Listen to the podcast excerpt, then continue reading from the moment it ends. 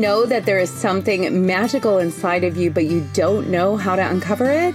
The Heart Sing podcast is dedicated to just that, helping you put yourself first and figure out what lights you up. I'm your host, Addie B, aka Slayer of Namaslayer, and through my journey of losing nearly 100 pounds, uncovering the magic of my soul, and building the life of my dreams, I'm leaving no stone unturned in the process of self discovery. And I'm here to share it all with you, so let's get started. Welcome to episode 10 of the Heart Sing podcast. Double digits, baby. Seems crazy. I'm your host, Addie B, aka Slayer, and today we are going to peel back some of my imperfect layers. like you haven't seen enough of those yet, but I'm going to open this one up to discussing with you my bouts with perfectionism and procrastination, which had a direct correlation to my 300 pound ball of anxiety I was in that you can hear all about back in episode one. I'm going to be talking about the relation to weight loss and also my history with my career in property management. But I promise you the content is relevant regardless of your career status and is the key to putting you first so you can give more of your magic to the world.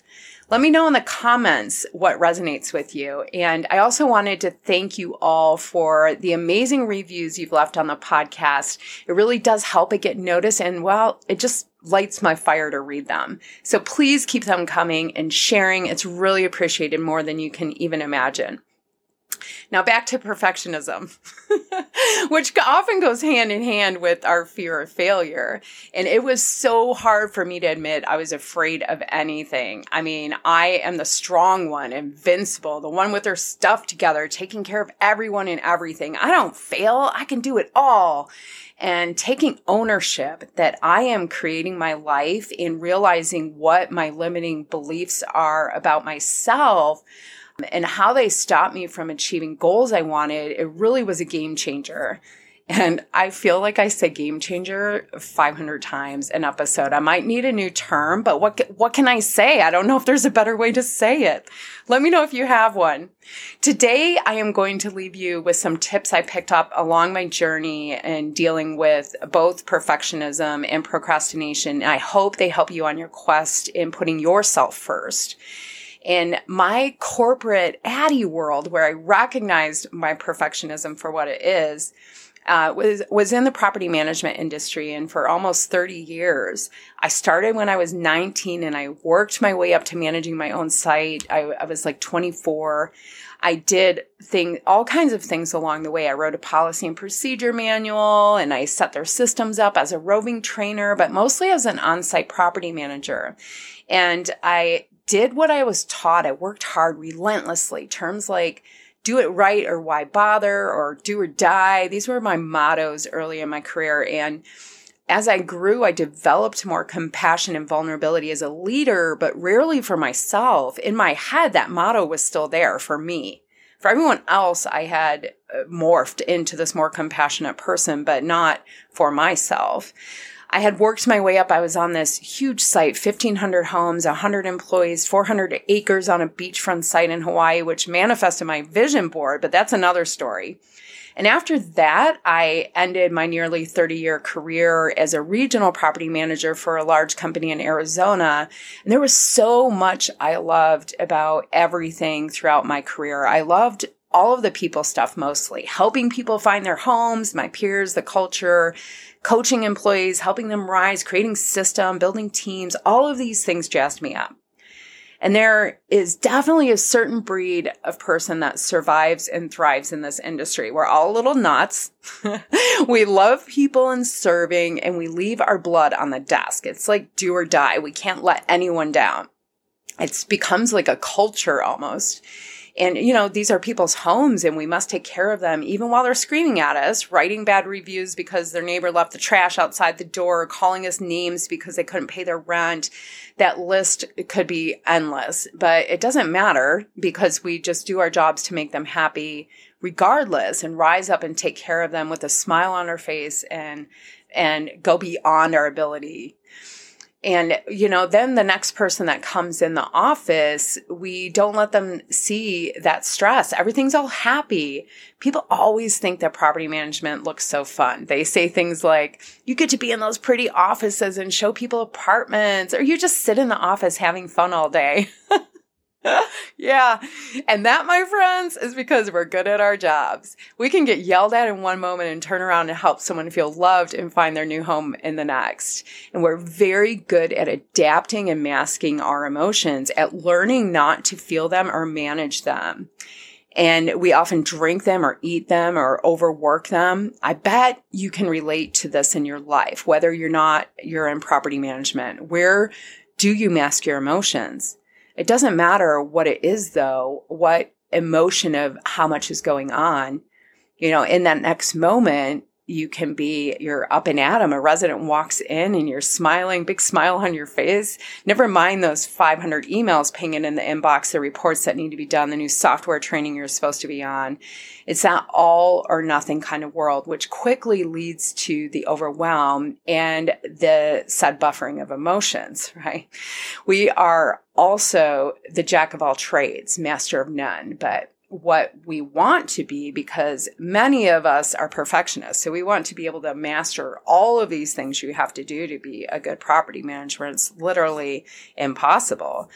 Then I don't know very many property or regional managers that would not classify them themselves this way. In fact, I think most of us wore perfectionism as a badge of honor. We don't want to fail. It's got to be perfect or why even try? And we have the deadline to make and get it done right. We can do it all. The residents, our customers, of course, come first, but our teams, our bosses, and then us last on the list, kind of like at home. I can remember many long nights staying at the office to finish up paperwork, get that report in because I spent time helping people or got distracted by people usually. One weekend when I was a regional manager, I worked on these horrendous reports for a client for three days straight over the weekend. And it was to, at one point, my daughter walked by my desk and said, Ew, mom, are you going to shower? And that's an extreme example, but just another one in my life where I was telling myself I just didn't have time for all these things, having to do perfectly everything else other than taking care of me. And it was true though, I would say, just look at my life. I have to do these things. I have to, my job, pay my bills, support my family. And when we get home from work, we then take care of the kids first and the hobby, the housework, whatever is left is for us. We're the servers of the world. We're here to try to make everyone else happy. And that's great if we're not forgetting to make ourselves happy first. Can you relate? I'm sure it's not much different at your job or your home. I look at how long I went through life excelling everywhere, but at the one goal that was always elusive to me, my health, which is essentially a direct reflection of me. Our health is our habits, which comprises half of what we do in a day and about 90% of our thoughts. So exactly that goal that should be the one priority for uh, all of us, because really, what is our life without our health? And yet, why would I fail repeatedly at it? exactly because of putting myself last. Putting this goal last, telling myself that it was more important to be perfect at all things other than putting me first. and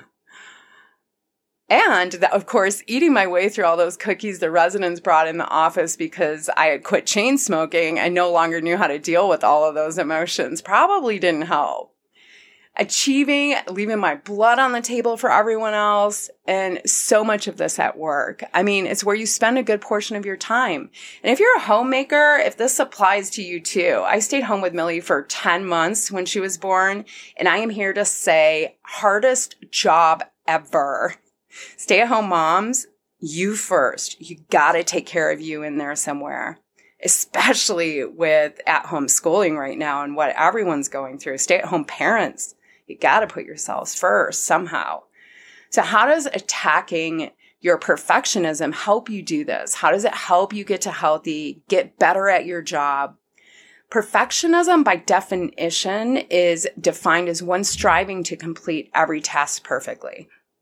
But as one of my favorite authors, Jon Acuff, says on this matter, and in his book Finish, which is a must read for anyone that struggles with achieving goals and perfectionism, he says perfectionism is never finished. That's the lie.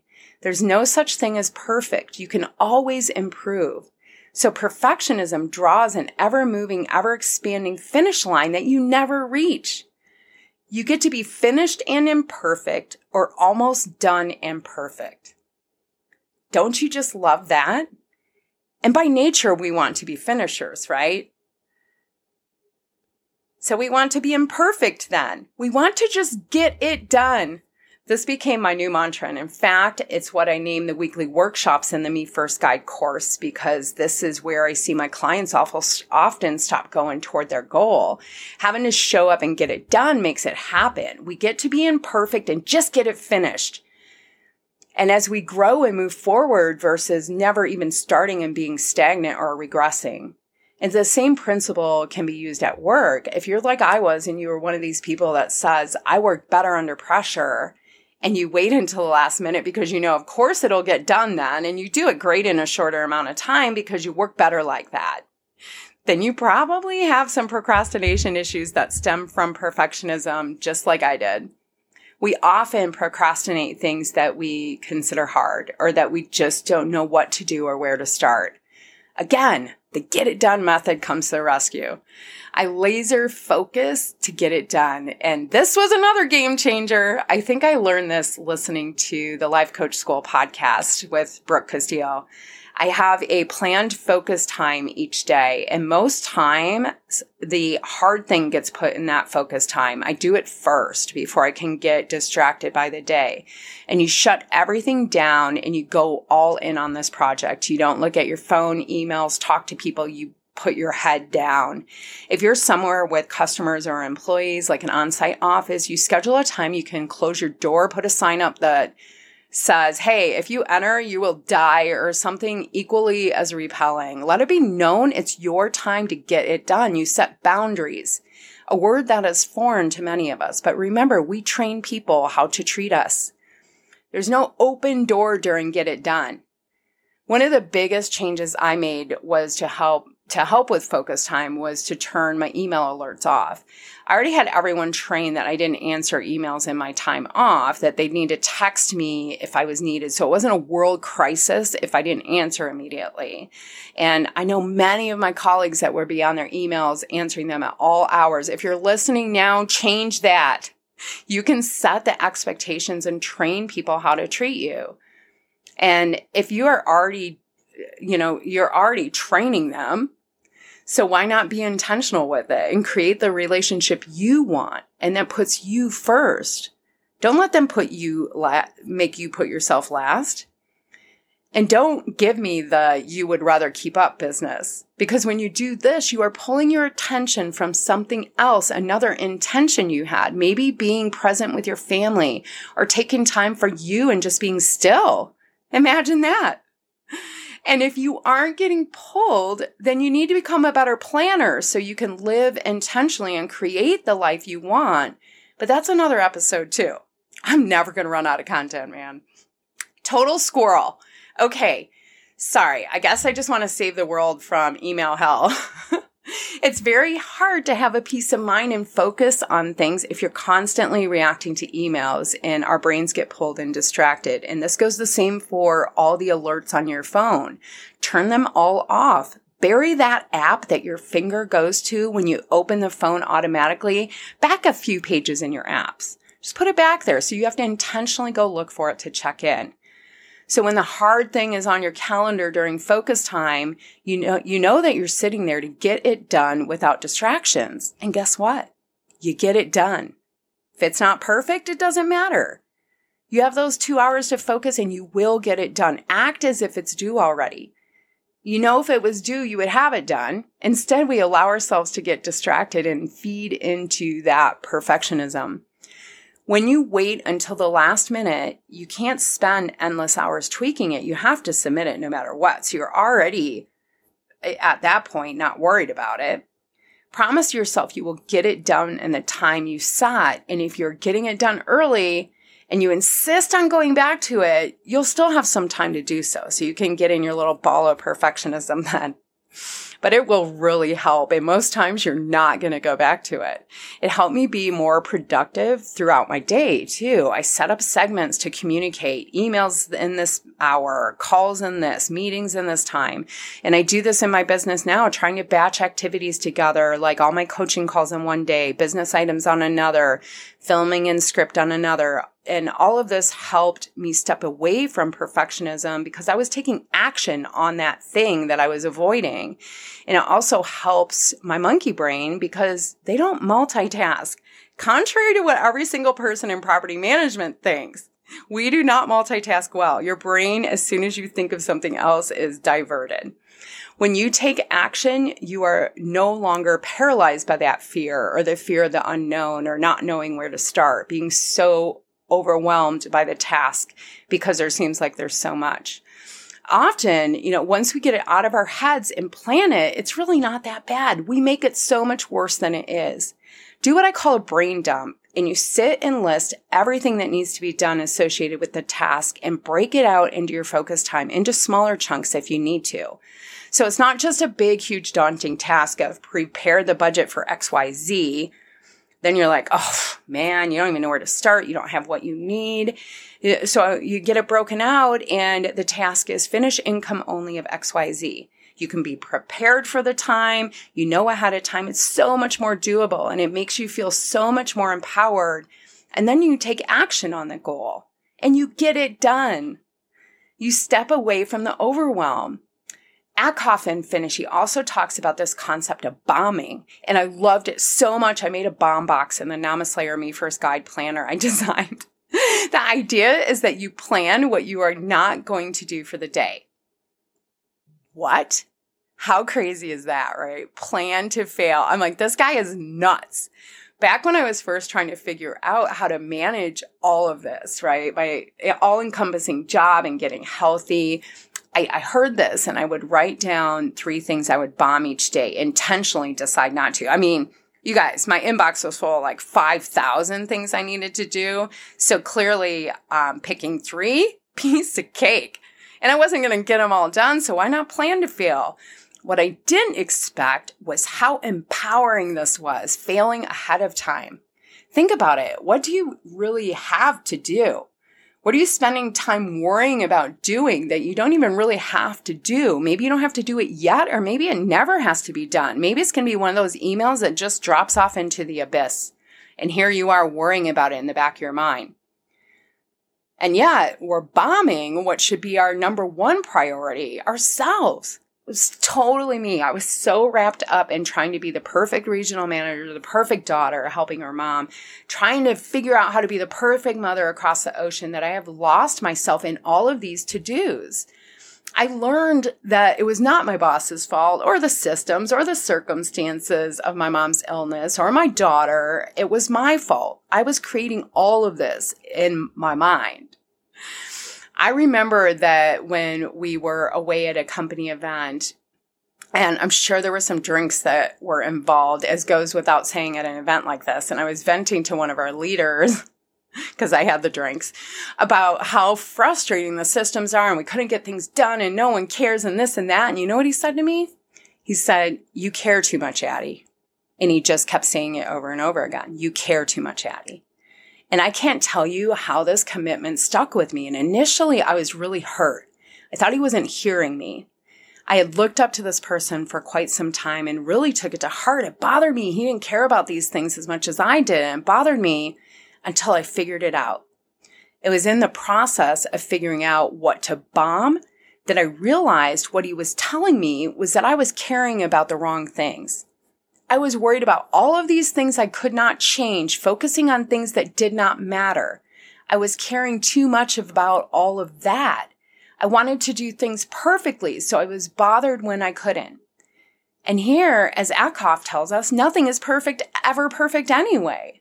I started looking at what was requested of me from survey results, budget, HR items, contests, leading my team, engaging with clients. The list was endless. I sat and I asked myself, what could I not do? what was truly essential and had to be done. Yes, these were expectations set out that all of these things had to be done, but I truly could not do them all, and no human on the planet could, by the way, if we're all honest with ourselves.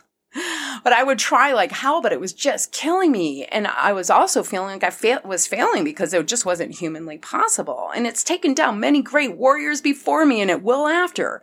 It led to that 300 pound ball of misery you heard about in episode one. To the breakdown where I left work, went home, ate, drank, and binged Game of Thrones for three days.